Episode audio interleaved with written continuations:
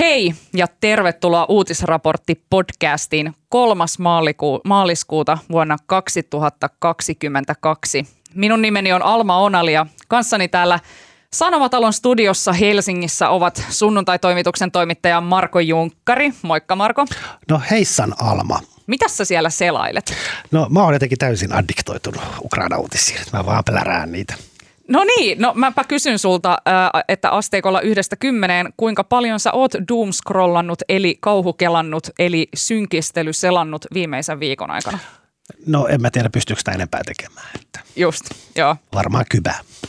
No äh, meillä on täällä äh, mukana myös luontokadon kirjeenvaihtaja Petja Pelli. Moikka Petja. Moi. Mikä on sun doomscrollauksen taso ollut tässä? No jos Marko veti jotain kympi, niin ehkä se mulla on sitten ysi, mutta kyllä minäkin ajattelin eilen sitä, että vaikka tämä niinku työnkin puolesta pitää seurata ja haluaa seurata, niin ehkä tässä jonkinlaista niinku rajo, rajoitusta täytyy itselle ruveta kohta asettamaan, että se, joo, kyllä se me- meinaa mennä yli. Joo, siis sanokaapa muuta. Mä eilen yritin tota, irrottautua tästä maailmasta ja ajattelin, että minä palaan katsomaan jotakin uutta sarjaa. Mm. Ja sitten, olisikohan ollut Sohvita joku mun mielestä aikaisemmin tässä podcastissa suositteli sellaista kuin Years and Years nimistä TV-sarjaa tuolta HBOlta ja aloin katsoa sitä, niin sekin perhana kertoo siitä, että kuinka Venäjä on vallannut Ukrainan ja ukrainalaisia pakolaisia tulee Britanniaan ja siellä nyt sitten yrittää pärjäillä niiden kanssa. Mä ajattelin, että there's no escape. Ja vaikka katsoisi mitä sarjaa, niin voi vähintäänkin aina välillä katsoa WhatsApp-viestit, jos mulla on pari kaveri rinki, jossa tästä puhutaan niin kuin Niin. 24-7 tästä asiasta. Ja Mutta se on Joo. niin, että äh, kokonainen murheellinen viikko on jo kulunut siitä, kun Venäjä aloitti sodan auringonkukkien maassa Ukrainassa. Eli tänään puhumme siis yhä vaan tästä tämän vuosituhannen suurimmasta uutisesta. Sanoisin näin, että tämä on niin kuin 2000-luvun tähän asti niin, niin suurin uutinen. Mutta sen jälkeen puhutaan vielä hetkisen aikaa toisesta aikamme suurimmasta uutisesta, eli ilmastonmuutoksesta, joka siis on jäänyt aivan kokonaan tämän Ukrainan sodan jalkoihin, mutta Petja pystyy sitten siitä kertomaan enemmän. Tällaisilla isoilla aiheilla edetään uutisraportti Go Big or Go Home. Ja Mä loput... kävin nyt oikein miettimään, siis onko tämä isompi kuin syyskuun 11? Joo, samoin. Niin, Aloin itsekin miettimään, että en, en ehkä ihan niele, tota, ei, ei ole isompi kuin koronapandemia, ei ole isompi kuin ilmastonmuutos Eikö ole tai isompi kuin koronapandemia? Eikö koronapandemiahan peruttu jo? Cancelled. Tai... Nyt se jatkui kaksi vuotta ja kosketti aivan koko maailmaa. No joo, mutta ehkä me ei takerruta Ei, tähän. take- ei, on tämä ei, dramaattista joka on. tapauksessa. Ei. Ja Ja maailman, yllättävyydessä ja siinä, mitä se panee maailman niin kuin Euroopan turvallisuus käsityksiä uusiksi, niin kyllä ostetaan toi. Hyvä. Lopuksi siis vielä puheenaiheita pitkien ja kiusallisten hiljaisuuksien varrelle, joita voi syntyä, jos väität tätä suurimmaksi uutiseksi 2000-luvulla.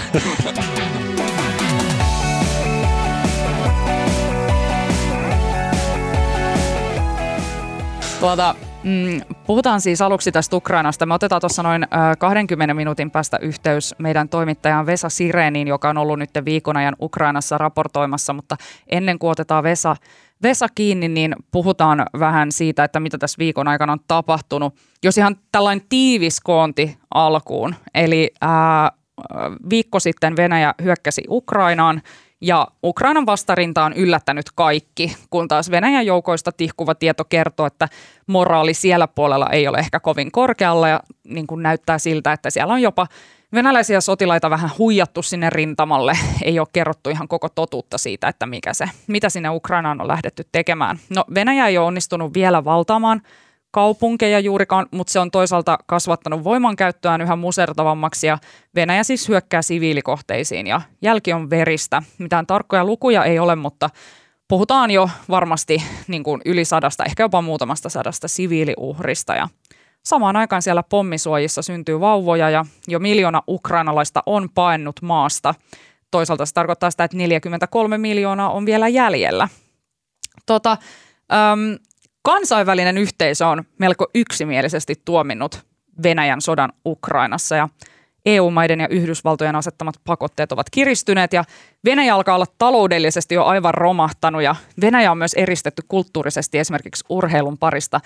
Mitä, miten te olette katsonut tätä Venäjän eristämistä tämän viimeisen viikon aikana? Onko tämä jotenkin yllättänyt teidät, kun aluksi se näytti niin hepposelta se lännen vastaus siihen Venäjälle, niin aletaanko me nyt olla jotenkin tarpeeksi kovissa tunnelmissa?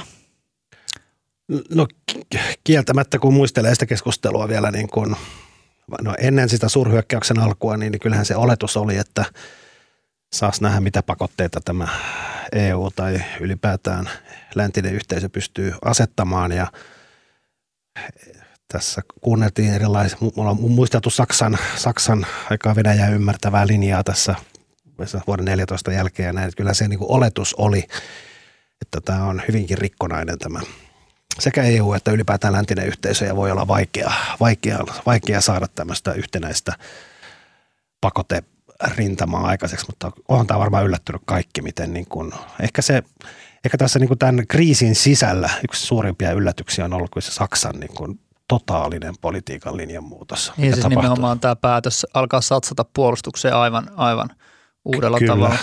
Ja tavallaan se on niin kuin, tämä oli niin kuin täydellinen käännös tai muutos Saksan toisen maailmansodan jälkeisessä politiikassa, että se rupeaa varustautumaan ja osallistuu nyt niin kuin aktiivisemmin, aktiivisemmin ympäröivän maailman tapahtumiin ja myös tämä, että tavallaan päätös panna se tota, kaasuputki jäihin tai luopua siitä. Ja, Jota ei enää pidetty mitenkään mahdollisena. Se on käytännössä valmis se putki. Siitä puuttuu joku muutama kilometri vissiin. Mm.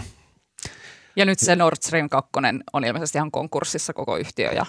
On, mutta se on niin kuin, se, se Saksan niin kuin, Saksahan tässä on se niin kuin tavallaan todella iso juttu. Ja sitähän on, sehän on varmasti vaikuttanut Totta. myös Suomen politiikkaan ja se on vaikuttanut tähän kaikkeen. Saksa on tässä se iso tekijä.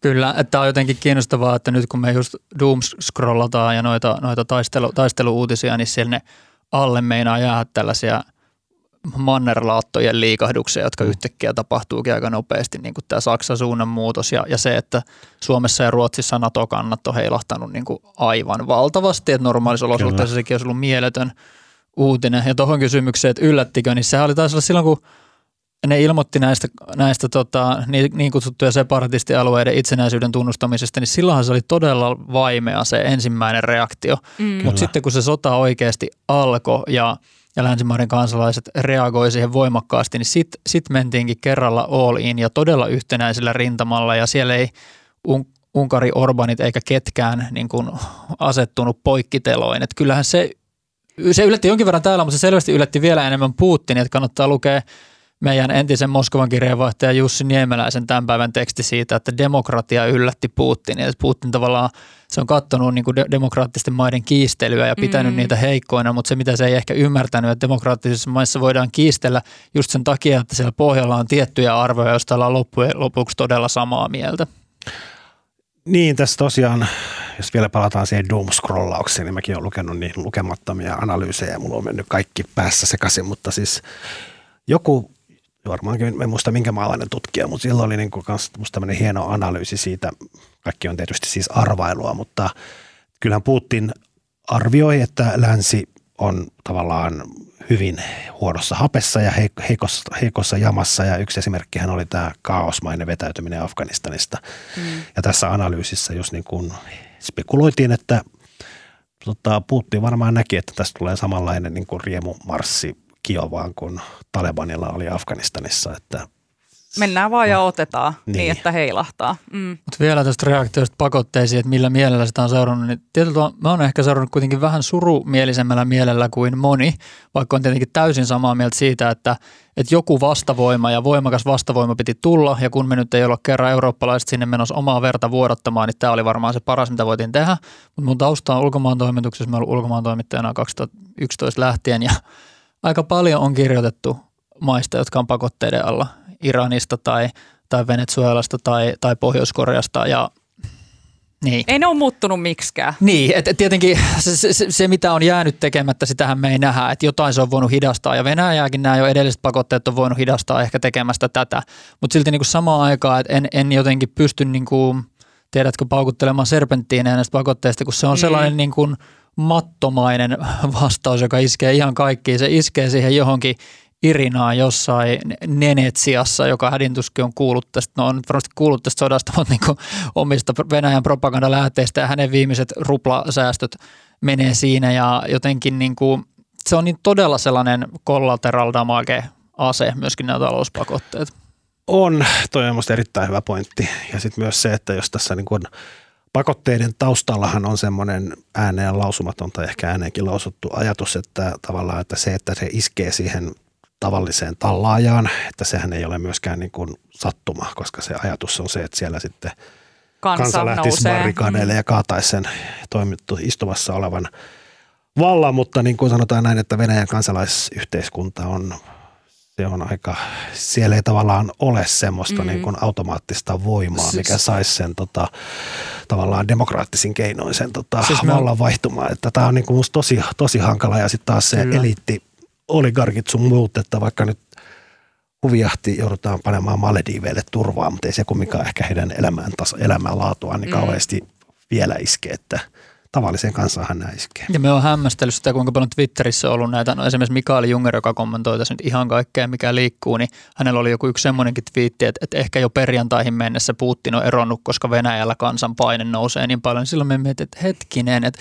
me en ole itse mikä Onko Venäjä... hän yhtä harhainen kuin Putin, koska kun nyt siis, siis me, me en ole itse silleen varsinainen Venäjän asiantuntija, mutta kun on ulkomaan toimituksessa ollut mahdollisuus kuunnella noita meidän todellisia Venäjän asiantuntijoita, Moskova kirjeenvaihtajia, niin ei, ei se niin kuin, tai jos nyt katsoo siis, että siellä yksittäinen ihminen menee torille A4 kanssa, missä lukee, että ei sotaa, ja viidessä niin. sekuntissa se on kannettu kainaloista siihen pidätyspakuun. Niin siis miten, oli, miten niin. siitä päästä sellaiseen, sellaiseen kansannousumaidan dynamiikkaan, joka pakottaisi Putinin eroon? Että kyllä jotenkin tuntuu, että enemmän se toivo, toivo on niin kuin siinä, että siellä, siellä eliitin keskuudessa tapahtuu jotakin liikahduksia näiden pakotteiden vuoksi.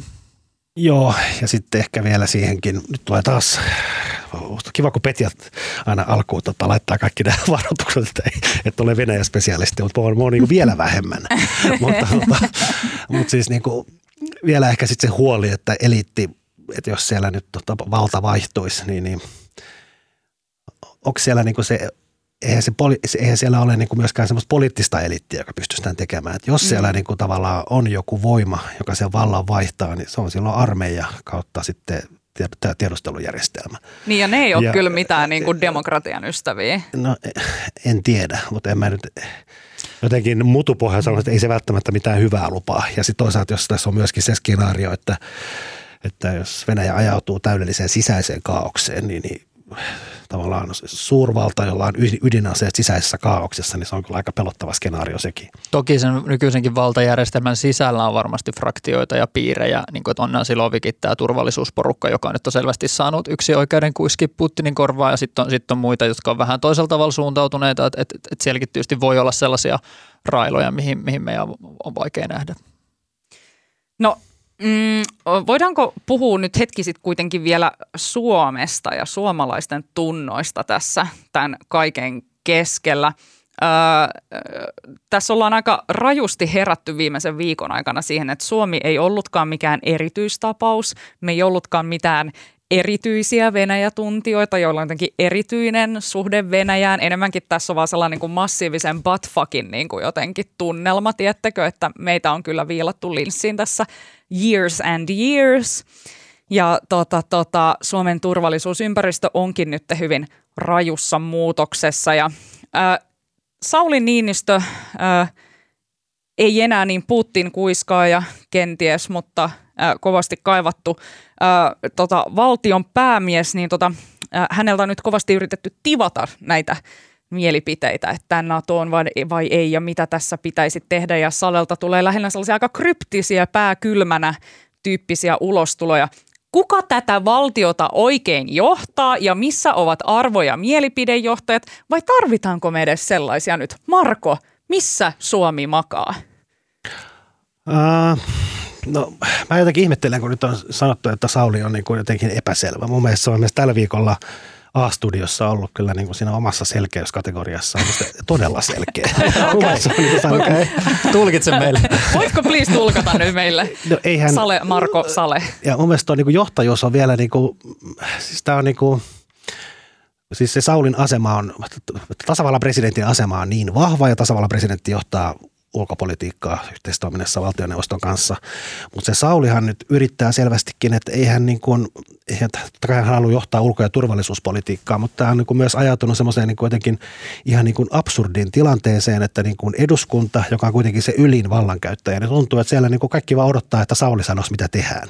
Niin, ja, tämä, niin. ja tämähän, mm. mitä hän nyt niin kuin vihoviimeisenä haluaa, että teki Suomi niin tai näin, niin tässä ollaan todella epätvara, epä, epävakaassa ja vaarallisessa paikassa ja jos Suomi päättää vaikka hakea NATO-jäsenyyttä, niin siinä tulee joka tapauksessa se kau- jakso siinä välissä ennen kuin Suomi hyväksytään jäseneksi. Meillä ei ole mitään Joo, turvatakuuta. tankit tulee rajan yli ja se on siinä sitten. Niin ja Venäjähän on niin kuin, en tiedä tuleeko hyökkäystä, mutta Venäjähän on kyllä hyvin suorasanaisesti mm-hmm. ilmoittanut, että sillä on seurauksia. Että se olisi niin kuin todella tavallaan vaarallinen ratkaisu se saattaa olla ainut ratkaisu, niin kuin järkevin ratkaisu, mutta siitä huolimatta, niin kyllähän se, mitä se Sauli, joka niin kuin, jonka valta on ulkopolitiikan johtamisessa suurta, niin sehän on yrittänyt päinvastoin sanoa, että tämä on niin kuin iso kansallinen vastuu, mm. päätös ja tästä se vastuu on niin kuin ulkopoliittisella johdolla ja eduskunnalla. Ja tämä on johtanut enemmän pikemminkin siihen niin kuin absurdin tilanteeseen, että keskustan keskustan eduskuntaryhmän puheenjohtaja Juha Pylväs sanoi, että ei minulla ole NATO-kantaa, että minä vaan kuuntelen, mitä valtionjohto sanoo. Että se on Sillä, niin kuin... että, anteeksi, et sä oo osa tätä valtion johtoa, sillä että mitä ihmettä, just tätä, tästä mä puhun, että tässä on tällaista vastuunkierron strategiaa, Kuka, mutta mä on. ymmärrän sen, tämä on tosi pelottava tilanne. Mm. En mäkään helvetti halua sanoa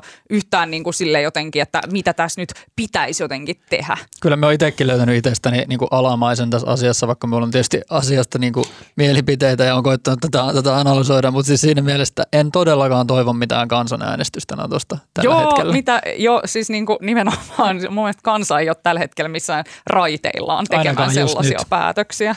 Niin.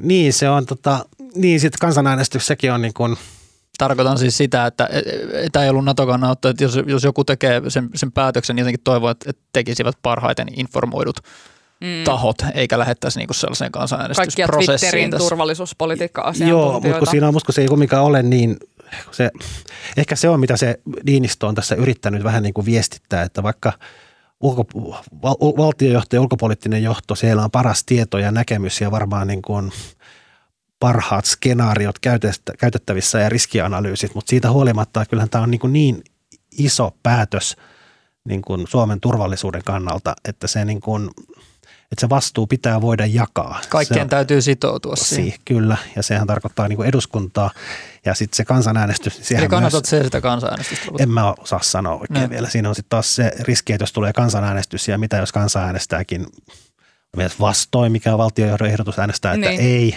niin silloin Suomihan on täydellisessä limpossa. Sitten taas mm. kansan äänen yli ei voi kävellä. Ja tämä kaikki hybridivaikuttamismahdollisuudet ja kaikki muu, että se niin kuin – Siinä kansanäänestyksessä on ongelmansa, mutta siis toisaalta kun tämän pitäisi olla niin kuin mahdollisimman demokraattinen prosessi. Ja jos puhutun yhteen ihan triviaali, kun mä nyt mm. mainitsin Juha Pylväksen ja kaikki kunnia hänelle, hänelle mutta tota, se, mikä mua niin jotenkin, mitä mä olen miettinyt jo pari päivää ja Matti, tässä kirjoitankin, mutta mä en siis Anteeksi, mutta mikä kunnia? Eikö Juha Pylväs niin kuin heittele jatkuvasti jotain aivan käsittämättömiä no niin. juttuja? Niin kuin, että mä en tiedä, voiko nyt kunniasta puhua, mutta anna mennä no, vaan. Joo. Niin, niin, sitten mitä, jotenkin mitä kävin miettimään, niin, niin tota, tämäkin asia, mihin mulla oikeastaan ei ole vastausta, mutta tota, silloin tiistaina se oli, kun tota, neljän suurimman puolueen puheenjohtajat oli A-studiossa, olivat ensin päivällä tavanneet ja ennen se tavanneet ja sitten oli Saarikko, Orpo, Purra ja Marin A-studiossa keskustelemassa ja se tunnelmahan oli semmoinen todella harras ja kaikki jokainen vuorollaan lausui, että jaamme, jaamme tämän tilanne, tilannekuvan ja tota, nyt täytyy, täytyy olla maltti mukana ja toistelivat näitä tunnelma oli tosi erikoinen keskustelussa, mutta siinähän kiinnitettiin sitten huomiota, että Annika Saarikko sanoi, että tota, tätä asia nousee sitten esille keskustan kesän puoluekokouksessa kesäkuussa Lappeenrannassa.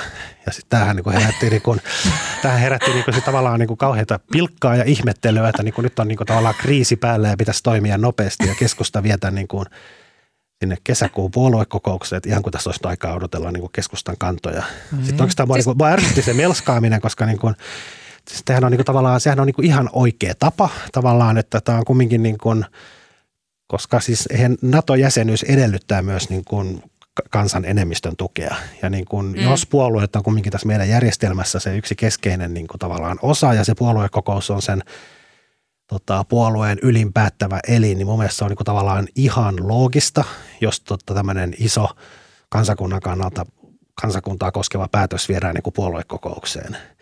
Näin voi sanoa, mutta sitten toisaalta voi sanoa ihan toistepäin, koska niin kuin sitten niin kuin, Et jos me jäädään tässä odottelemaan sitä, niin kuitenkin... Ei toi, ei toi ei ole ei. pointti, vaan musta pointti on sitten se, että niin kuin keskustan ja niin keskusta, viral, keskusta on sitoutunut niin kuin Suomen viralliseen ulkopoliittiseen linjaan, linjaan ja tähän tota, turposelontekoihin ja NATO-optioon. Ja NATO-optiohan tarkoittaa sitä, että niin kuin Suomi on koko ajan, Suomi pitää itsellään – mikä suvereenille valtiolle kuuluu, että jos Suomen turvallisuustilanne edellyttää niin, niin Suomella on sitten, Suomi katsoo, että Suomella on mahdollisuus hakea NATO-jäsenyyttä. Ja tämä on kirjattu niin kuin keskustan ohjelmaan. Ja nyt turvallisuustilanne on muuttunut ja niin kuin, tota, keskusta on niin kuin virallisesti sillä NATO-option kannalla, niin miksi tämä vaatii sitten vielä erillisen päätöksen niin kuin puoluekokouksessa, mm. jos nämä ovat jo nyt kirjanneet ohjelmiinsa, että tilanteen muuttuessa jäsenyys niin, on mahdollinen. aivan, sitähän se optio tarkoittaa.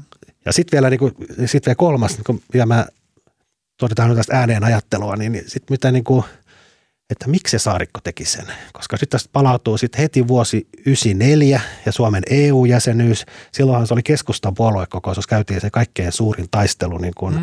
liittyykö Suomi Euroopan mm. unioniin vai ei. Mm. Ja sitten kun keskusta Esko Aho sai runtattua sen kannan, että Kepu kannattaa EU-jäsenyyttä, niin sitten Suomi tavallaan varmisti Suomen jäsenyyden. Nythän tässä rakennetaan sinne kesäkuun Kepun kesäkuun puoluekokouksen vähän niin kuin samantyyppinen asetelma. Mm. Siellä ollaan kepulais, vanhan polven kepulaiset on vielä Urho, UKK, UK, tuota Paasikiven Kekkosen ulkopoliittisella linjalla ja niin kuin, näin edespäin. Ja, ja sitten Paavo Väyrynen niin kuin varmasti virittelee jo niin kuin puheenjohtajakampanjaansa ja sitä, että niin kuin Suomen on palattava. Niin kuin, Eli petaako Paasi... keskusta itsestään tässä NATO-ratkaisun ratkaisija? Ja, ja miksi tähän rakennetaan nyt tämmöinen helvetimoinen draama sinne puoluekokoukseen? Tästä niin. tulee niin kuin semmoinen härdelli sinne Lappeenrantaan kesällä.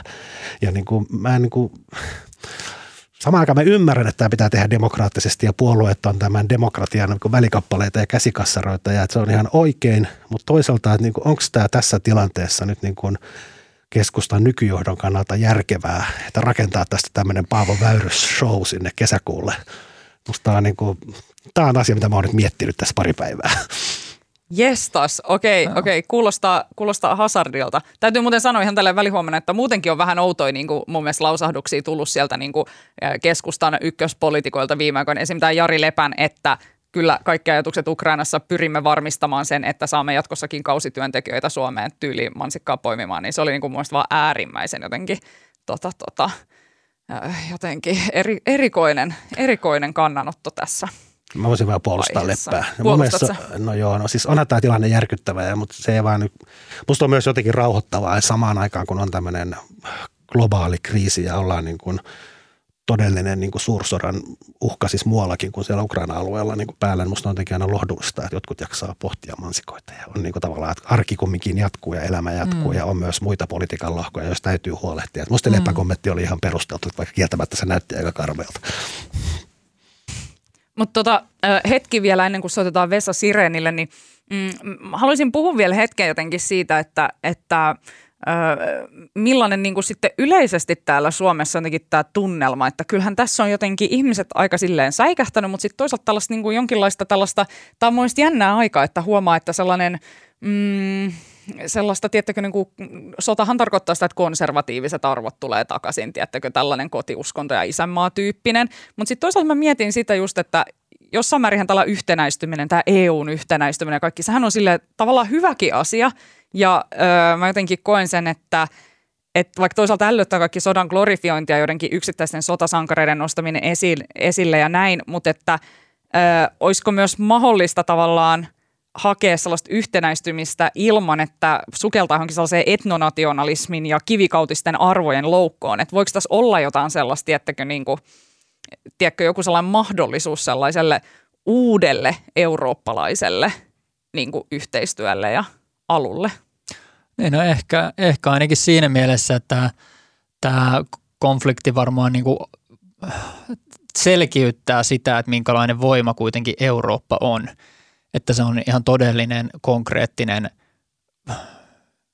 voima, vastavoima Venäjälle ja monille muillekin maailman alueille, joilla ei ole välttämättä ihan samat arvot kuin meillä. Et varmaan aika moni on nyt niinku kiitollinen, että ESNO on niinku EUn yhteistoiminnan ja pakotteiden kautta saatiin niinku jonkinlainen vastaus, joka tuntuu. Että kyllä se niinku piirtää sel- selväpiirteisemmän Euroopan kaikille niillekin, jotka, mm. jotka tota, voi olla muuten hyvin EU-kriittisiä. Mm. Ja vaikka siinä on jotenkin mun mielestä jotain jännää sellaiset, että nyt on tällaista, paljon tällaista, tiettikö, niin kuin puolustus- ja sotapuhetta ja varustellekan niin kuin kaikki sotaverme-varastot ostetaan tyhjiin ja tämmöistä, niin sitten toisaalta niin kuin, tämä nyt voi kuulostaa ihan sotahulluudelta, mutta kyllähän mä näen jotain hyvää siinä, että ihmiset kokee oman yhteisönsä ja yhteiskuntansa jotenkin puolustamisen arvoisiksi. Jos mm-hmm. niin kuin ajatellaan, että viimeiset niin kuin 10 tai parikymmentä vuotta mun mielestä länsimaissa ollaan eletty sellaista niin kuin merkityksettömyyden aikakautta. Tiedättekö, että jengi on vähän silleen, että, että mitä väli on millä ja mitä merkitystä on missään, niin yhtäkkiä sitä merkitystä onkin silleen tosi paljon kaikkialla ja sitten jotenkin – silleen mä yllätyn niin kuin itsestänikin siinä jotenkin, että mä löydän mun rinnassa kukki joku sellainen suvereniteetin kukka, joka niin kuin sinne Ukrainan puoleen sykkii. Että jotenkin silleen, mm. kun kun, niin kuin, että jotenkin aikaisemmin ollut sille ah, kansallisvaltiot, mitä hapatusta ja niin kuin, jotenkin sille todella toksista meininkiä. Ja nyt on ihan silleen, että jumalauta Ukrainan itsenäisyys, tiettekö? Ja silleen, että jos tuolla lauletaan Finlandia Ukraina sanoilla, mä oon ihan tippalinssissä. Niin kyllä se niinku aika konkreettisoi sen, että mitä se itsemääräämisoikeus sitten niinku ihan viime niin. kädessä tarkoittaa. Just tuossa äsken näin yhtä, yhtä kaveria lounaalla, joka vaan puoliksi vitsillä sanoi, että hän on niinku tähän, tähän mennessä ajatellut, että jos Suomea syttyy joko sotaan, niin hän on ensimmäisessä Bermuda tota, mm. koneessa johonkin Dominikaniseen tasavaltaan, mutta et, et nyt hän on niinku alkanut miettiä, että no, että kai se, kai se pitäisi jäädä ja tehdä se, mitä, mitä itse voi, että kun se just vaan tuntuu niin väärältä, mm. että joku tulee vaan rajojen yli ja yrittää ottaa sulta sun mm. itsemääräämisoikeuden. Nyt Alma, sä et ennen lähetystä käsketty meidän tarkkailla kelloa. Nyt kello on 13.32. Yes. Minä soitan Vesa Sirenille äh, tota, Romaniaan. Katsotaan, saadaanko Vesa kiinni. Hän on ollut siellä tien päällä.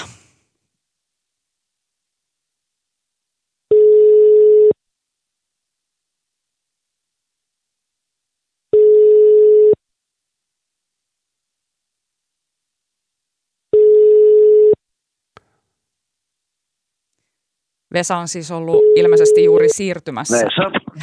No niin, moikka Vesa. Tervetuloa Uutisraportti podcastiin suoraan lähetykseen. Täällä ollaan minä ja Marko Junkkari ja Petja Pelli täällä studiossa. Missä sinä olet tällä hetkellä?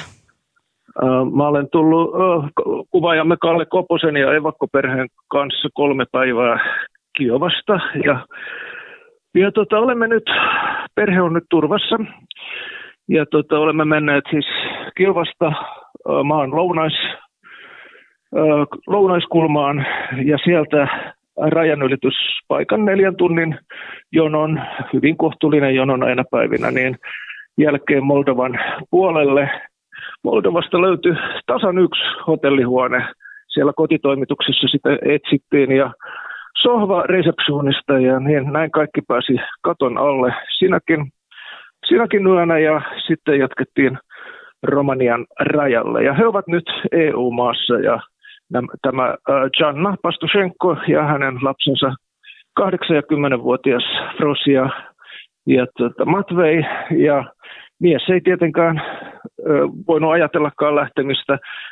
Eli Vasili on, on, on Kiovassa ja hakee rynnäkkökivääriä, mitä mitä tarjotaan nyt kaikille siviileillekin. Sieltä tulee, siitä tulee ihan hirvittävää, hirvittävää, niin siellä aiotaan taistella kortteli korttelilta. Niin tota, jos, jos tämä Venäjän pääjoukot pääsevät, pääsevät niin kuin kaupungin ytimiin. Ja, tota, ja kaikkien 18-60-vuotiaiden miesten maahan, maasta poistuminen on kielletty. Kun me olimme rajalla, niin me näimme sellaisia, sellaisia perheitä, joissa niin kuin miehet ajoivat ja sanoivat, että, niin, että niin he ajaisivat nyt perheen turvaa ja palaisivat taistelemaan. Se ei käynyt. Ja sitten jotkut, jäivät, jotkut naiset ja lapset jäivät kävelemään sen rajan yli. Ja, ja jos nainen omasi ajokortin ja autolla ajotaidon, niin sitten mies luovutti auton ja, ja tota, tota, jatkoi kävellen takaisin, takaisin Ukrainaan sisämaahan. Tällaisia tällaisia tilanteita ihan, ihan tässä nyt matkan, matkan viime vaiheina. Et kun mä lähdin tänne, silloinhan ei ollut vielä hyökkäys alkanut. Niin, sä aloitit Kiovasta viikko sitten torstaina, niinkö se oli? Mä aloitin mielestä, mielestäni, tai ei se ole mielipidekysymys, keskiviikko aamuna, eli, eli tota, tota, sen verran muistaa vielä alkuvaiheesta kieli, niin se lento oli myöhässä. Mä olin aamu kuudelta keskiviikkona Kiovassa ja tapasin Kalle Koposen tota, sitten kolmen tunnin yöunen jälkeen ja, ja lähdimme Mariupoliin. Silloin ei ollut hyökkäystä, mutta oli ajatus, että, että tota, Mariupolissa on sellainen vaaran paikka ja siellä HSN-tiimit ei ollut vielä käynyt tämän niin kuin näiden päivien aikana. Mm. Että siellä on sellainen vaaran paikka, että käydään katsomassa kontaktilinjaa ja, ja haastatellaan kaupunkilaisia ja lähikylien ihmisiä. Ja kontaktilinjalla tarkoitetaan siis separatistien ja Ukrainan joukkojen välistä linjaa. Ja tota, jälleen ehdin, ehdin ja ehdimme nukkua muutaman tunnin ja heräsimme siihen, että sota oli alku. Tai siis sotahan täällä on ollut kahdeksan vuotta, niin separatis, Venäjän tukemien separatistien ja Ukrainan välillä. Mutta niin nyt alkoi sitten Venäjän täysimittainen hyökkäys siinä, siinä torstaina aamuyöllä. Mut, se taas tarkoitti sit sitä, ja, ja sitten se ensimmäinen tieto oli, että Venäjän joukot oli nousseet maihin Mariupolin lähellä ja, ja tota, pelkona oli, että kaupunki saarretaan, mutta ei, se on sitten tapahtunut, mutta ei se heti tapahtunut, että täytyy muistaa, ja, ja niin mä katselin siis sitä tilannetta ja vertasin sitä kansainväliseen mediaan, mm. joka kertoo, että Venäjä tuntuu olevan kaikkialla. Mm. Ei, ei se nyt ihan ensin voinut olla kaikkialla, että mm. niin ilmapommituksia, niillä on ilma, ilmaylivoima, ilmapommituksia oli heti ympäri maata. Ja sitten oli heti niin kuin etujoukkoja, yritettiin vallata paikallisia lentokenttiä ja niin saada siitä niin kuin tällainen sillanpääasema. Mutta ei sellaiset joukot niin kuin Mariupolia valtaa niin kuin hetkessä. Ja niin mm. pääjoukot, pääjoukot niin kuin Venäjän taistelujoukkojen tavoite on edetä 30-35 kilometriä niin päivässä, mikä tarkoittaa, että se eteneminen toimii niin kuin toimii niin kuin kunnollisten huolto, huoltoverkostojen kanssa, kun nämä etujoukot ja sillanpääsemät joutuu toimimaan ilman, ilman huolto, huoltoyhteyksiä. Ja se on kyllä huomattu, että niin, tota, täällä on valtava maanpuolustustahto ja sen takia nämä ensimmäiset yritykset pitkälti kilpistyivät varmasti Venäjän presidentin Vladimir Putinin suureksi yllätykseksi. Mm. Marko, oliko sulle joku kysymys? Niin, mä olin vaan ihan yleisesti sanomassa, että olen täältä koto, kotoa, kotoa käsin niin kuin ihailen seurannut, miten sinä ja Kalle ja oikeastaan niin kuin kaikki suomalaiset toimittajat siellä Yle mukaan lukien, niin, niin miten tavallaan hienoa, hienoa työtä olette tehnyt vaikeissa olosuhteissa, että hatun nosto täältä. Kiitos Marko oikein paljon. Niin, tota, tota, Joo, aika ainutlaatuinen reissu siinä mielessä, että, niin, että meillähän on ollut täällä siis päivit, niin kuin tiimi kerrallaan, mikä järkevää mm. onkin. Ja, ja tota, siinä oli se yksi vaihto, että meidän Moskovan kirjeenvaihtajan mä ehdin nähdä aamiaisella aikana aamuna siellä Kiovassa. Ja, ja sitten, sitten niin, tota, tuli mun vuoro, Kalle olikin ollut täällä jo silloin puoli viikkoa. Ja niin, tällä vuorolla nyt sattui tapahtumaan, tapahtumaan sitten niin asioita, jotka muuttivat eurooppalaisen turvallisuusjärjestelyn Ukrainan, Ukrainan kohtalon suuntaan, jonka lopputulosta emme tiedä. Ja kyllä myös tämän rajanaapurimme Venäjän niin kohtalon myöskin suuntaan, jota emme vielä tiedä. Siis, siis mitään status quota ei ilmeisesti pystytä, pystytä palauttamaan ja, ja tulevaisuus on hyvin, hyvin mm. ennakoimaton. Pystytkö sä Vesa antamaan meille vielä jonkinlaisen sellaisen tuokiokuvan, jonkun mikä on sulle erityisesti jäänyt mieleen tämän viikon ajalta, missä sun mielestä kiteytyy jotakin olennaista tästä, tästä maailmantilanteesta?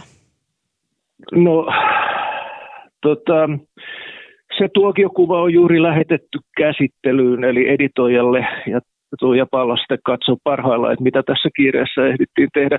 Se ei ole oikeastaan tuokiokuva, se on kolmen päivän reportaasi, eli niin meidän tuttu luottokuskimme täällä, Vasili, niin totesi maanantai-aamuna, kun pommitukset kiihtyivät, että vaimo ja lapsi on saatava mm. pois täältä. Ja hän, me oltiin aikaisemmin pyydetty, että sopivana päivänä sitten lähdetään Kiovasta niin kun, katsomaan, niin kun, kun, kun yli miljoona ihmistä on jo poistunut Ukrainasta pakolaisiksi ja YK olettaa, että kolme miljoonaa on vielä niin kuin lähtemässä, lähtemässä ja matkalla, mutta ei vielä ole päässyt rajan yli.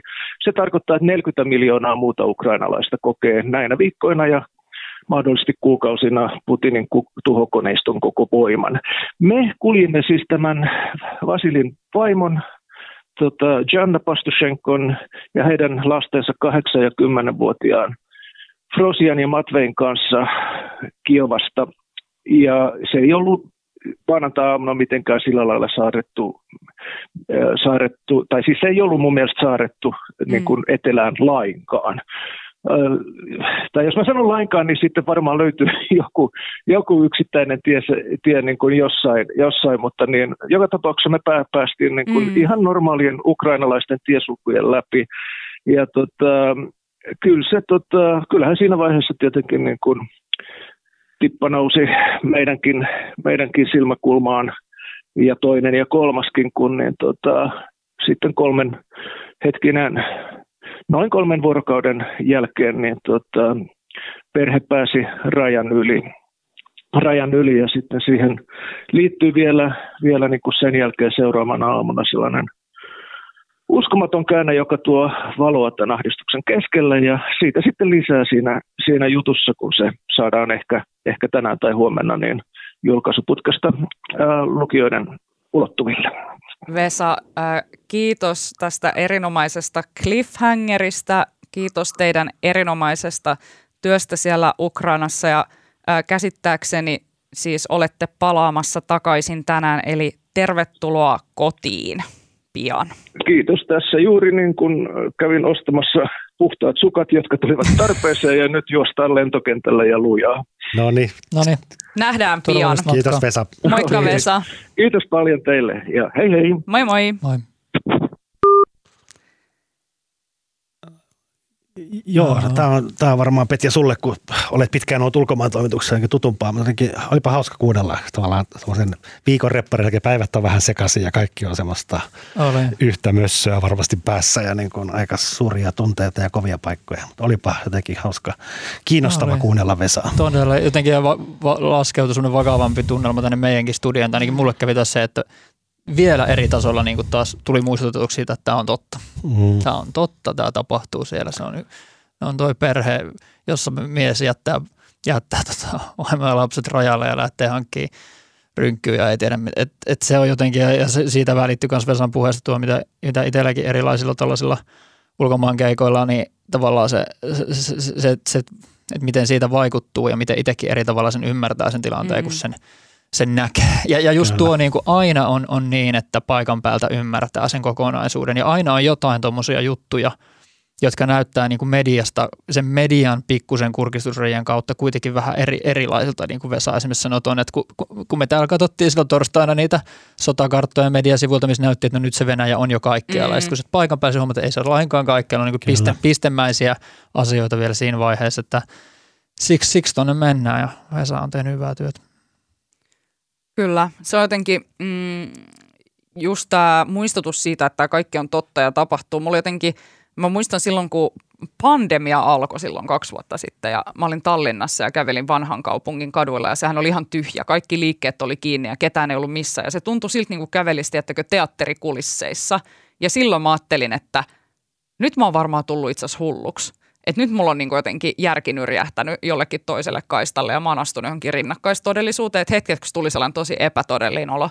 Niin tässä viime viikon aikana niin on tullut se sama tunne siitä, että olenko sittenkin astunut johonkin rinnakkaistodellisuuteen, koska tämä kaikki vaikuttaa niin uskomattomalta. Ja sitten kun mm. miettii, niin kuin äsken ennen Vesan puhelua puhuin siitä tästä ihmeellisestä suvereniteetin kukasta, joka rinnassa kukkii, niin jos aiemmin aina sota, siis sehän on mieletöntä ja järjetöntä ja tuntuu järjettömältä, mutta sitten kun sitä rupeaa ajattelemaan, että miksi ne isät kuitenkin palaavat sinne kaupunkeihin ja ottavat sen rynkyn. Toki osa tietysti vaan siksi, että he eivät saa lähteä sieltä maasta, mutta moni varmasti myös siksi, että he kokee, että, että tämä on se asia, mitä pitää tehdä, niin en olisi ikinä uskonut, että jotenkin ymmärtäisin sitä, mutta niin vain tässä tuntuu siltä, että jollakin tavalla sitä ymmärtää, että miksi he niin päättävät tehdä. Jäämme odottamaan Vesan artikkelia ja totta kai Helsingin Sanomat jatkaa seuraamista. Siellä on tällä hetkellä taas uudet Fressit, silmä- ja käsiparit meidänkin puolestamme Ukrainassa. Petteri Tuohinen ja valokuvaaja Rio Gandara ovat tällä hetkellä Ukrainan puolella rajalla ää, tota, tota, seuraamassa ää, pakolaisten poistumista maasta ja jatkavat sitten Ukrainasta raportoimista.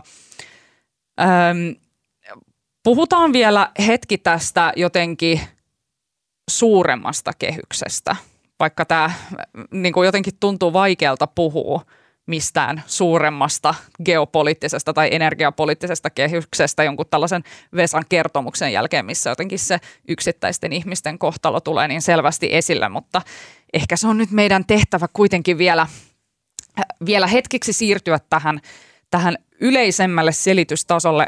Petja, sä kirjoitit tosi kiinnostavan jutun siitä, että kuinka fossiilikapitalismi on osasyy tälle Putinin sodalle – Voitko kertoa vähän lisää tästä? Joo, tai ainakin riippuvuus fossiilisista energialähteistä nimenomaan Venäjän ja vielä itse asiassa tarkemmin sanottuna nimenomaan Putinin hallinnon riippuvuus fossiilisista polttoaineista, että, että Putinin hallinto, hallinnon valta tulee sieltä, että heillä on pääsy näihin rahavirtoihin, joita tulee öljyn ja kaasun ja kaasun myynnistä.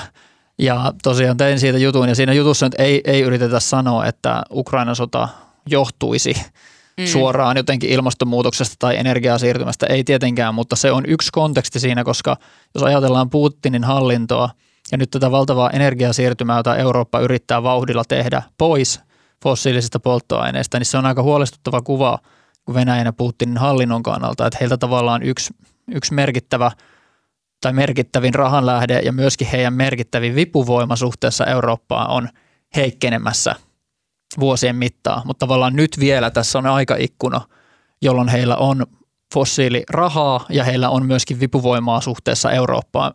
Me ei täällä Suomessa edes täysin ymmärrä sitä, koska me ei olla niin riippuvaisia Venäjän kaasusta, mutta mm. siis Keski-Euroopassahan kodit lämpeää, lämpeää pitkälti Venäjän kaasulla ja, mm. ja se on ollut tavallaan luon, luonut Putinin hallinne turvaa siitä, että he, heillä on niin kuin käsi siinä kaasuhanalla ja he pystyy, pystyy sillä aika paljon Eurooppaa painostaa ja tavallaan sitten tekemään muita, muita manövereitä siinä sivussa. Et, mm. et lyhyesti sanottuna se, se oli se jutun pointti, että tämä ener- Euroopan energiasiirtymä on huolestuttava asia Putinin hallinnolle, mutta nyt vielä se aikaikkuna oli auki tehdä, kun, kun Eurooppa yhä on riippuvainen Venäjän energiasta. Mm. Tämähän on niin yksi jotenkin myös jotenkin tämän viikon yllättävimpiä tuloksia on se, että tällaiset hyvin jotenkin – oikeistokonservatiivit ja muut, jotka ei ole välttämättä pitänyt energiasiirtymää mitenkään kovin olennaisena asiana, niin ovatkin yhtäkkiä hypänneet tähän samaan kelkkaan ja todenneet, että Kyllä. jumalisten varmaan pitäisi tuosta Venäjän öljystä ja kaasusta päästä eroon ja mieluiten vaikka vielä omavaraisesti, koska en mä tiedä, onko se sitten joidenkin, äh, niin kuin, tiettekö, äh, Saudi-Arabia ja näiden niin kuin, tiettekö, muiden äh, jotenkin niin kuin dystoppisten valtioiden niin kuin öljy- ja kaasuhanoista niin kuin kiinni oleminen yhtään sen parempi vaihtoehto. Ei, Et kun jopa tulla. Jussi halla esimerkiksi on siis tällä viikolla sanonut, että hän on muuttanut mieltään tässä asiassa. Joo, joo, hän kirjoitti Facebookiin, että jos tämä, haluaisi laittaa vielä lainausmerkkejä, että jos tämä vihreä siirtymä lainausmerkeissä täytyy tehdä, niin tehtäköön se nyt pakon edessä. Että letkut on revittävä irti Venäjästä, tarkoitti just tätä kaasu- ja öljyriippuvuutta. Ja että ja laittoi vielä siihen, että kyllähän varmaan fossiilisia lähteitä löytyisi muualtakin, mutta että eiköhän nyt tässä tilanteessa niin kuin kannata ratkoa samalla toista. Mm. Ja tietyllä tavalla mun mielestä tosiaan paljon vielä suurempaa ja kauaskantoisempaa ja varmemmin toteutuvaa ongelmaa, eli, eli ilmastonmuutos. Mm.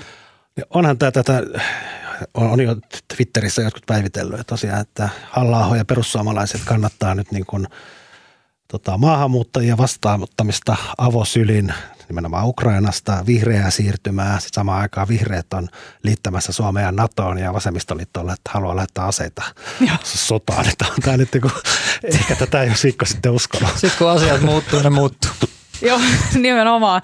Tota, mm, voidaanko ihan nopeasti vähän silleen puhua tästä Jussi halla koska hän on myös herättänyt kyllä mm. tota vähän taas ö, kalabaliikkia myös tällä viikolla. Ö, niin kuin Jussi halla ehkä vielä viime viikolla niin kuin kunnostautui jotenkin sellaisena niin kuin oikeastaan aika terävällä ja niin kuin oikean osuvalla Venäjä-analyysillä, että hän on niin kuin jotenkin näyttäytynyt tällaisessa ihan uudessa valossa ja selvästi hänen nurkkansa perussuomalaisista ei ainakaan ole mikään putinistien nurkka, vaikka joku sellainen ei. nurkka sieltä varmasti vielä löytyy, sellainen putinistin nurkkakin, vai onko ne kaikki loikannut jo VKK ja oikeus- ja vapauspuolueeseen ja näihin muihin jengeihin, mutta tota, sitten tällä viikolla halla kuitenkin on lähettänyt sellaisia niin kuin, niin kuin todella tulenarkoja twiittejä. Hän muun muassa jotenkin niin kuin pohdiskeli, että jos, jos Putin tavallaan öö, päättäisi niin kuin nukettaa ydinaseilla jonkun länsivallan, niin hän arveli, että eiköhän siellä joku sitten ysimillisellä tyyliin ja hänet eliminoisi takaraivoon 9 tai jotain. Milli, 9 millimetrin tranquilizer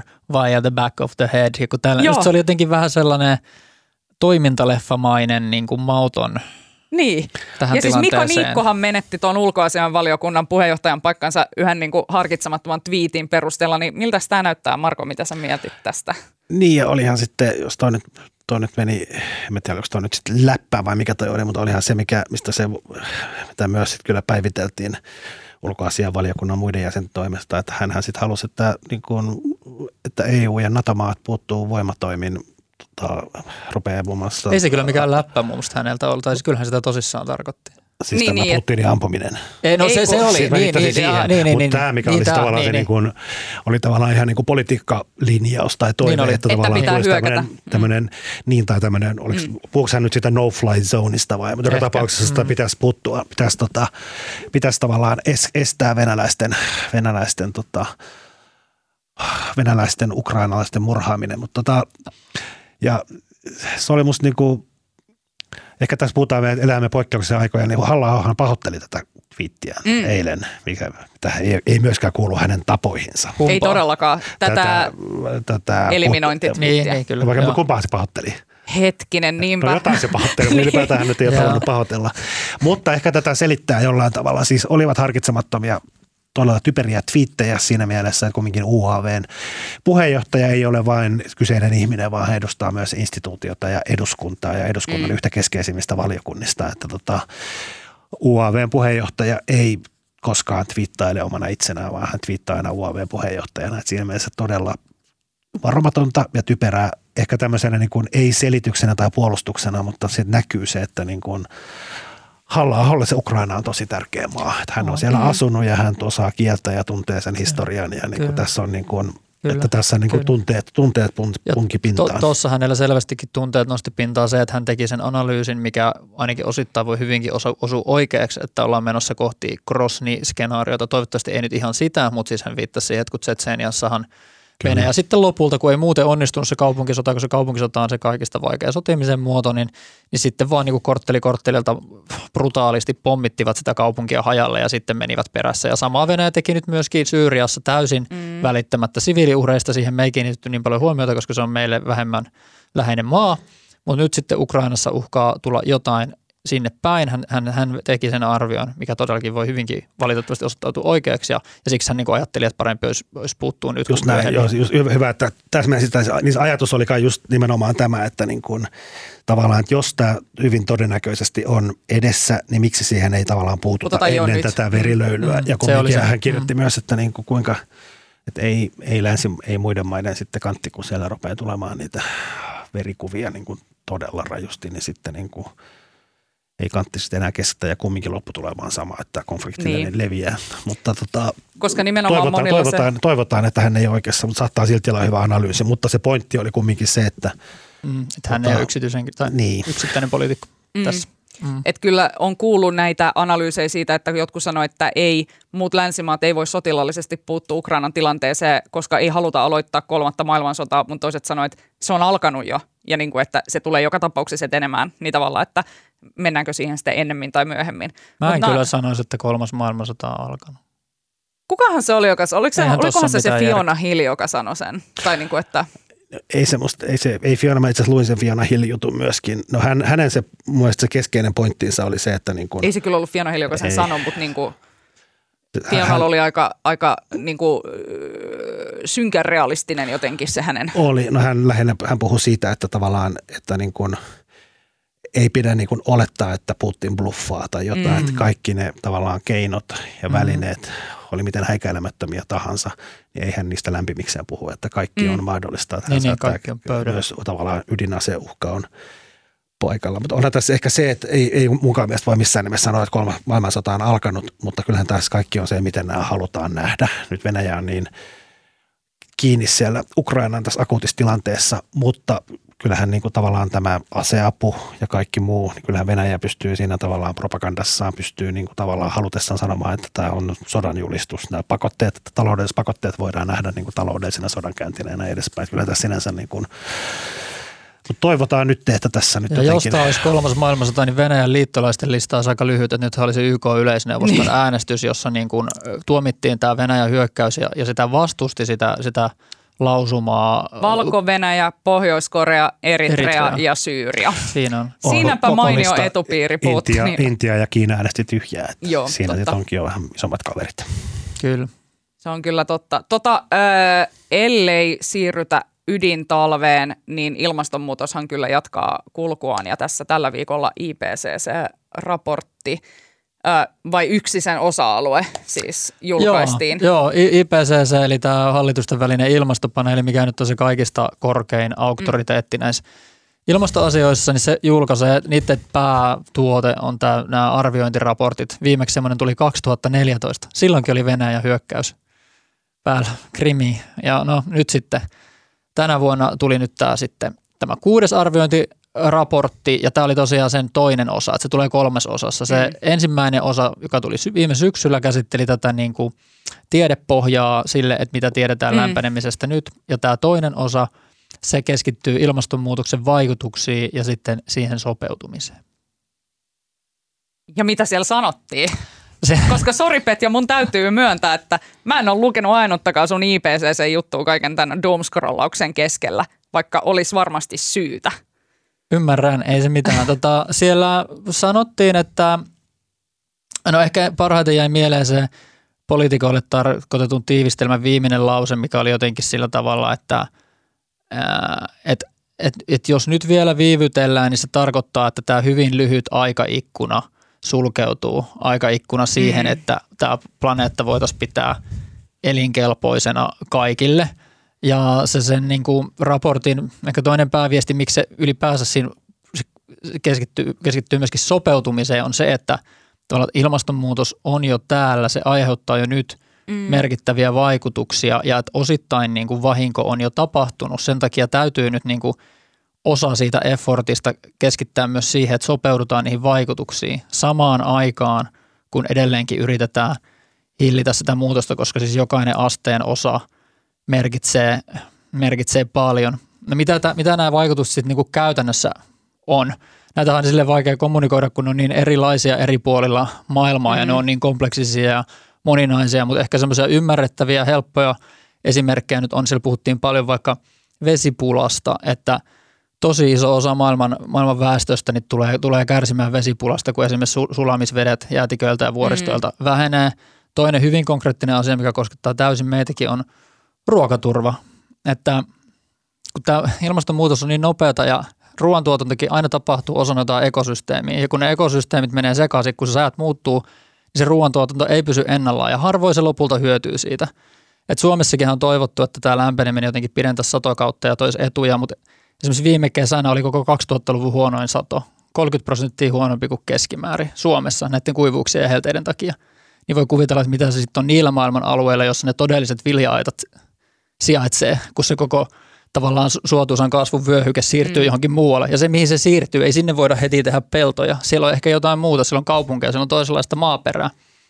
No sitten yksi viesti tässä raportissa oli myös se, että no itse mä ilmaisin itse asiassa niin, että kun me puhutaan puhutaan paljon ilmastokriisistä, niin ehkä oikeastaan voisi olla jo parempi puhua niin kuin kokonaisuutena ympäristökriisistä. Mm. Että tässä samaan aikaan ne ekosysteemit, joihin elämä maapallolla perustuu, on ajettu todella ahtaalle. Ja ne ekosysteemit, eli luonto suomeksi sanottuna, on toisaalta kuitenkin se, joka voisi olla paras liittolainen sekä ilmastonmuutoksen torjumisessa että siihen sopeutumisessa. Mm. Mutta mut nyt siinäkin tavallaan mennään väärään suuntaan ja ilmastonmuutoskin he, nimenomaan rasittaa sitä luontoa. Et yksi luku, mikä mulle siitä jäi mieleen, oli, että puolet maailman eliölajeista on tavallaan nyt ajettu pakolaisiksi. Et puolet maailman kaikista eliölajeista, niiden levinneisyysalueet liikkuu koko ajan kohti napoja ja kohti korkeampia korkeuksia, kun, kun maapallo lämpenee, niin voi kuvitella, että mitä, mit, mikä on tämmöisen muutoksen mittakaava mm. ja, ja, ja miten monia seurauksia sillä on. Et, tämä maailman meret, joista puhutaan aika vähän, mm. jossa tätä tietysti myös tapahtuu ja jossa ei ole pelkästään tämä lämpeneminen, vaan se, että – meret on ollut tämmöinen ilmastonmuutoksen puskuri, että ne on imennyt valtaosan sitä hiilidioksidista, mitä me ilmaan päästetään. Mutta sekin puskuri alkaa olla täytetty. Mm-hmm. Meret happamoituu, se muuttaa sitä koko valtamerten kemiaa. Eli, niin. Eli ehkä me ollaan vaan ansaittu tämä kaikki. niin, mutta viesti, viesti, tosiaan, viesti tosiaan oli se, että, että nyt täytyy yhtä aikaa hillitä ilmastonmuutosta niin paljon kuin pystytään, mm. mutta myöskin – sopeutua näihin hyvin moninaisiin eri, eri vaikutuksiin, joita on vaikutukset ruoantuotantoon Suomessa, metsätalouteen, äm, äärisäät tietenkin, tulvat, vedennousut, koskee mm. myös Suomea. Niin, päämäärät on selvät, mutta se, että millä keinoilla sinne päästään, että jotenkin se on sitten se toinen kysymys, että tietysti niin kuin tässä tulee miettiä, että jos tässä nyt jotain niin kuin Ähm, mä niin jotenkin hyvin ymmärrän sen, että, että on puhuttu vaikka siitä, että miksi esimerkiksi Venäjällä aikaisemmin ilmastoasiat ei ole kauheasti kiinnostellut. Niin ei ole varmaan kiinnostellut, kun siellä on ollut niin kuin omia murheita niin paljon omasta takaa.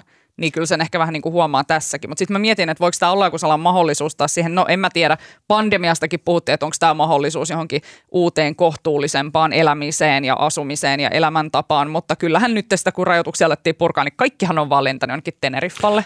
Että niin kuin... mm. Tota, Petja, mikä sun veikkaus on? Että musta tuntuu, että niin kuin, jotenkin aina tämä niin kuin, no ilmasto, ilmastonmuutoskeskusteluhan jatkuu jo ties kuinka kauan, mutta tuntuu, että aina se niin kuin, jollain tavalla niin kuin nousee vahvempana julkiseen keskusteluun ja näin, ja sitten tulee joku muu kriisi. Musta tuli silloin finanssikriisi 08 ja sitten eurokriisi, sitten se vähän niin kuin jäi sen jalkoihin. Sitten oli niin kuin, mm. sit se vähän unohtui siinä. Sitten pandemia tietysti – ja nyt tota, tämmöinen globaali turvallisuuspoliittinen kriisi, niin, niin johtaako tämä nyt siihen, että nyt taas sinänsä IPCC-rapsat ei nyt enää ehkä kiinnostakaan ensi Tiedätkö Marko, mulla heräsi eilen semmoinen pelko, että, että, että mitä jos tässä käykin niin, että meidän eteen tulee yhä uusia tällaisia kriisejä, jotka itse asiassa enemmän tai vähemmän johtuu ilmastonmuutoksesta, mutta ihmiset mm. ei edes mm. näe, että ne johtuu siitä mm. ja sanoo, että ratkaistaan tämä kriisi ennen kuin voidaan mennä, että tämä nyt on tässä päällä. Et monet meidän tulevista konflikteistakin tulee osittain ole seurasta siitä korona ei voi tietää, mutta on mahdollista, että joku vaikutus, tai siis sehän nyt on ihan ennustuskin, että pandemiat yleistyy Kyllä. ilmastonmuutoksen myötä.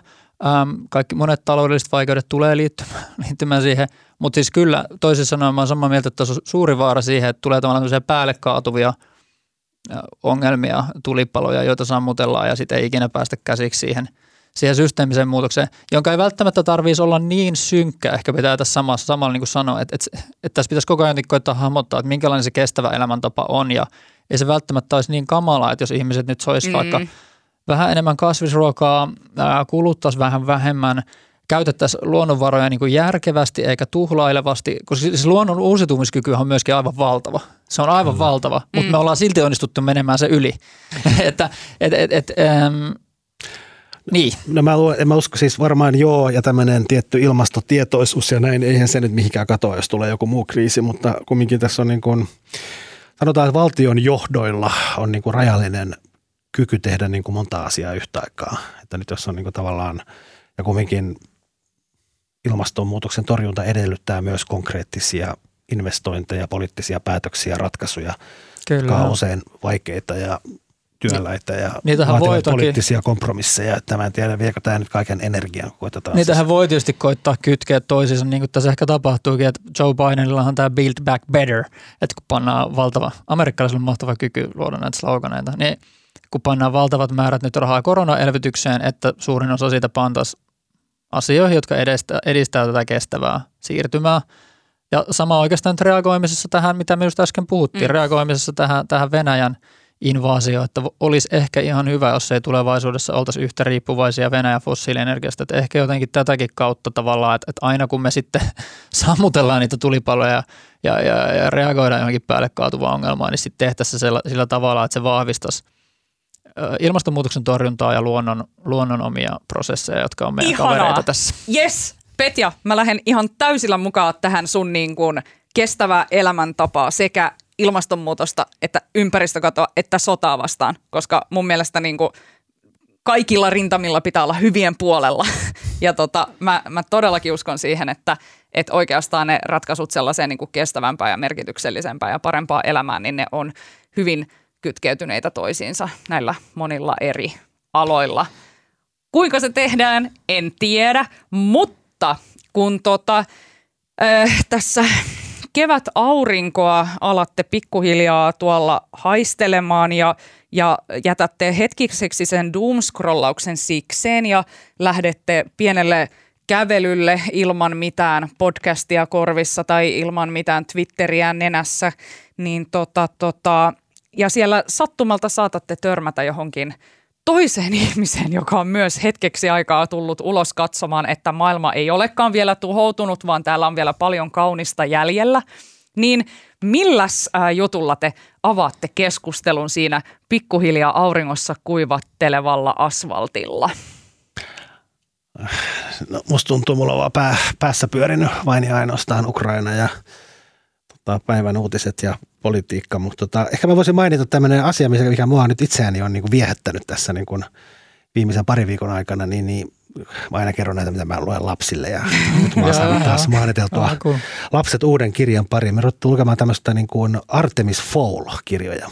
Oletteko sitten kumpikaan kuullut näistä? Öö, olen kuullut, joo, mutta en ole lukenut, koska olen pitänyt itteni aina liian vanhaksi. Onko se tämä joku mestarivaras? Joo, joo, Artemis Fowl on siis tämmöinen irlantilainen 12-vuotias superälykäs mestarivaras, joka tota, onnistuu ekassa. Me luettiin eka kirja, missä hän onnistui tota, äärimmäisen ovelalla ja monimutkaisella, osin väkivaltaisella juonellakin niin kuin pöllimään keiju, keijujen semmoisen salaisen kirjan, missä se sai niin kuin tietoa siitä, mitä, miten keijut, jotka asuu maan alla, mistä me ihmiset ei tiedetä mitään, koska heillä on myös äärimmäisen järjestäytyneet turvallisuusjoukot, jotka estävät kaikki tietovuodot maan pinnalle.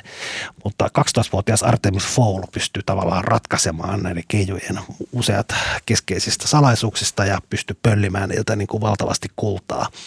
Ja tota, nyt me siirryttiin kakkoskirjaan, missä tota, missä siis Artemiksen isä on Venäjän mafian kidnappannut sen ja nyt Artemis savasta kesken, mutta hän on jossain Murmanskissa panttivankina ja nyt Artemis ja ehkä tämä yksi keijupoliisi lähtee liittoutujalle lähtee yhdessä etsimään Artemiksen isää.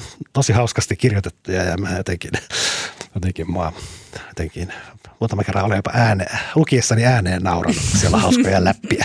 Mahtavaa. Jotain Nyt olisi monta Artemis, Artemis Fall. Sitten pääsee Ihanaa. ainakin irti Nimenomaan. Vladimir Putinista.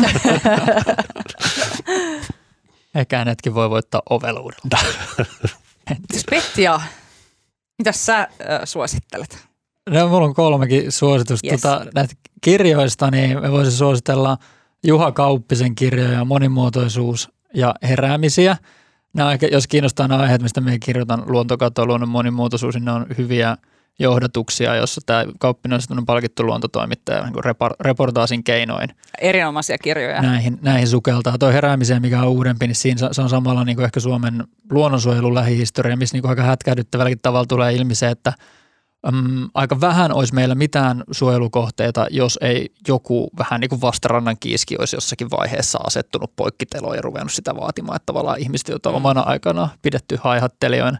Sitten toinen, toinen suositus, tota, ehkä mielikuvitukset on, mutta Ateneum, menin sinne tuossa päivänä, just paetakseni tätä aivan, aivan niin kuin pään täyttänyttä Ukraina-uutisten seuraamista ja en niin kuin täysin päässyt sodasta irti sielläkään. Siellä semmoinen modernit naiset – näyttely, missä oli sitten yksi osa, oli tämmöinen, oliko se Helmi Kuusi nimeltään tällainen graafikko ja piirtäjä, joka oli piirtänyt niin kuin reaaliajassa silloin Viipurin pommituksia ja sitä tuhoa. Mutta se oli jotenkin jännä, niin siis sai kuitenkin jonkun semmoisen askeleen taaksepäin, joku perspektiivi, että niin, että samoin asioiden kanssa ne ihmiset olleet. Se oli hurra katsoa sitä sen piirustusta, mikä näytti, niin kuin, että se olisi nyt voinut olla Kiovasta, kun siinä joku sortunut rakennus. Että ei se, ei se sota ole muuttunut. Ja sitten kolmantena vielä suosittelen vielä tietenkin lintuharrastuksen aloittamista nyt on vielä hyvä mahdollisuus, koska siis nythän li, tota, lintujen kevätmuutto on alkanut, ensimmäiset lajit, kiurut ja merihanet ja muutto jo tullut, mutta nyt ei ole vielä liian suurta lajipalettia, että jos nyt aloittaa, niin se on tavallaan vielä hallittava se lajimäärä hetken aikaa, kunnes sitten tästä kevät etenee. Ja voi samalla mennä tuolla Suomen BirdLifeilla on semmoinen sata lajia haaste, löytyy netistä, missä voisit merkkailla ja koittaa saada sata lajia täyteen vuoden aikana. Niin Mutta miten ne tunnistaa, kun on niin pieniä ja nopeita? niin. Kaikki samannäköisiä. Niin, kaikki, no kaikki ihan lintujen näköisiä. Ru- ruokinnalta voi aloittaa, omaa kiikarit. Ja, ja tota, ne pienimmät niin äänistää ehkä paremmin kuin ulkonaista loppujen lopuksi. Ihan niin, tosi hyviä. Tota, äh, mun suosittelut tokonsa aika tällaisia ehkä nopeita. Mä oon niin kuin viikonlopun aikana mä kävin, suosittelen tällaista kaukopartiohiihtoa. Mä Oho. kävin viime viikonloppuna perjantai- ja lauantai välisenä yönä suorittamassa Kouvolassa kaukopartiohiihdon pikamatkan, eli okay. 75 kilsaa. Se oli pika? Se on pikamatka, Sä hiidit 75 kilometriä? Joo. Kova. Herra, keskellä yötä. Keskellä yötä. Me aloitettiin illalla puoli kahdeksalta. Ja sitten me oltiin seuraavana päivänä vähän ennen 12, joskus Olitko rikki? valmis. No Olin, joo. Mulla ehkä 35 kilsan kohdalla alkoi niin kuin alaselkää pakottaa sille aivan saatanasti. Ja sitten siinä kohtaa oli vielä kuitenkin 15 kilsaa seuraa niin kuin ekalle, tiettäkö, lämpimälle taukopaikalle, siis eli Anjalan-kosken ABClle. Oliko niin tyylinen classic? Classic, Hyvä. kyllä vaan. Ja. Murtsikalla siellä kuule tuota, metässä mikä, vedettiin. Mikä on Anjalankosken ABC? Eihän semmoista olemassakaan. Keltakankaan ABC on. Ei, Anjalankoski on fiktio. Siellä on Anjalan ABC tai ei Anjalankoskea olemassakaan. No onpas. Siellä on Anjalan ABC, eikö niin? Ei kun se on Keltakankaan ABC. No niin, no niin mutta ei se Anjala koske. No anyways, niin siellä me vedeltiin sitten tota, tota, ja itse asiassa siinä just ennen Anjalan kosken ABCtä. niin, tota, Jota ei ole olemassakaan. kello 5.40, niin voitteko kuvitella, kun oltiin hiihetty siinä vaiheessa niin kuin varmaan se joku kahdeksan tuntia siellä niin kuin yöllä metsän pimeydessä. Voin kertoa, että siinä kun kahden kolmen maissa jotain voimalinjojen alla – yön pimeydessä hiihtää sille kompassin mukaan suoraan linjaa kohti itää, niin siinä miettii niin kuin kaikenlaista. Että siis oliko tämä joku umpihankin hiihto vielä? No siis moottorikelkkareittiä seurattiin ja oli siinä aikaisempien näiden kaukopartiolaisten hiihtojälkiin, niin niitä seurattiin, että ei ollut täysin umpihangessa menty, mutta siis sille, että ei ne mitkään ajetut ladut wow. ollut. Saanko perustella Mut, vielä kohta? Saat kohta, mutta siinä kohtaa, kun kello 5.40 oltiin just tulossa siihen ABClle, joka muuten aukesi kello kuudelta, että onneksi me oltiin, ei oltu yhtään aiemmin siellä, koska mehän oltaisiin varmaan jäädytty siihen pihalle, jos me oltaisiin jääty odottelemaan mm. sen ABCn aukeamista, mutta ö, nähtiin siis tällainen erikoinen alus taivaalla. Siis mm-hmm. todella ihmeellisen näköinen. Mä en ole ikinä nähnyt mitään vastaavaa. Mä katoin sitä ja mä vaan totesin, että ne mun kaverit kanssa pysähty ja me jätiin kattoa. Ja mä niin kuin, mun eka ajatus oli vaan, että – tämä on nyt joku, joko Venäjän joku niin kuin omituin sotakone, tai sitten se näytti sellaiselta niin kuin Hayao Miyazakin elokuvalta, elokuvasta oh. suoraan tulleelta, sellainen pitkulainen, tiedättekö, niin kuin jotenkin näytti sellaiselta avaruus, tiedättekö, niin kuin tällaiselta avaruusraketilta. Ufo. Ja mä olin vaan, että no niin, että nyt, nyt, nyt mulla niin kuin todella heittää päässä, mutta että me nähdään kaikki kolme tämä sama ufo, ja se aika hitaasti, äänettömästi lipusen taivaan kannen niin kuin halki. Ja aika sille läheltä, että tiedättekö, se ei ollut niin kuin mikään sille mega kaukana, just, että ei mikään sellainen pieni tähden kaltainen satelliitti, vaan oikeasti, että näki, että minkä värinen se on ja minkä muotoinen ja kaikkea. Me oltiin aivan, että mitä hemmettiä. Ja mä olin aivan varma, että me ollaan nähty ufo. Mutta myöhemmin mun kaveri ää, varmisti, me nähtiin Elon Muskin Starlink-satelliittien laukaisu, jotka siis samana iltana laukastiin, tai samana yönä niin tota Kaliforniasta – Liittyykö ne, taivaalle. liittyykö ne Ukrainaan? Niin kuin sehän lupasi Starlink no lupasi sinne, että voi olla, että jotkut noista oli niitä Ukrainaan varten wow. tarkoitettuja Starlink. Eli sun suositukset on kaukopartio, hiihto, Anjalankosken ABC ja UFOjen tarkkailu. Mutta nyt mä palaan vielä tähän Anjalankoskeen. Näinhän se meni. Nyt, eikö se mennyt näin, että siis sun pitäisi tietää, kun sä oot sieltä Kymenlaaksosta. siis aikoinaan, aikoinaan Myllykoski ja Anjala, jotka on kaksi tämmöistä taajamaa, ne yhdistettiin kauppalaksi. Sitten kun ne ei osannut päättää, mikä kumpi otetaan sen nimeksi, ne yhdisti ne. Eli sitten tuli Anjala toista puolesta Ja Myllykosken loppu oli Anjalan koski. Ja sehän on täysin fiktiivinen, niin kuin, ei semmoista oikeastaan paikkaa kuin Anjalan koski ei olemassakaan. Niin, siis Anjalan koskihan on tällainen suuralue, johon on liitetty näitä Kyllä. eri alueita. Juuri näin. Mutta paitsi, että Anjalan koskeekaan sitten tavallaan, sehän oli kaupunki, tällainen liitoksista koottu kaupunki, mutta sitten se vuonna 2009 Kouvola yhdisty Kouvolaan, Suur-Kouvolaan, mutta siis kaikkihan tietää, että Suur-Kouvola varsinkin on täysin fiktio, että siellähän nämä entiset niin, maakunnat tai kuntarajat. Mutta mut, niin. niinhän se on kuitenkin, että eihän kukaan myllykoskelainen puhu itsestään Anjalankoskelaisena, vaan se no, puhuu myllykoskelaisena. Ei elimää, Elimäällä keikalla noita kaarnakuoriaisia kattelemassa, niin ei hekään kyllä kouvolalaisiksi itseänsä. Ei, no ei todellakaan. Okay. Eilen oli muuten tota, illalla uutisissa Ylellä, niin tota oli juttu näistä pommisuojista, niin ne oli Kuusankosken pommisoessa, missä minäkin olen koko nuoruuteni, tiedättekö, käynyt urheilemassa ja pelaamassa jotain koripalloa ja totesin vaan, että semmoista se on Kuusalla. Hei, äh, kiitos paljon Marko. Kiitos.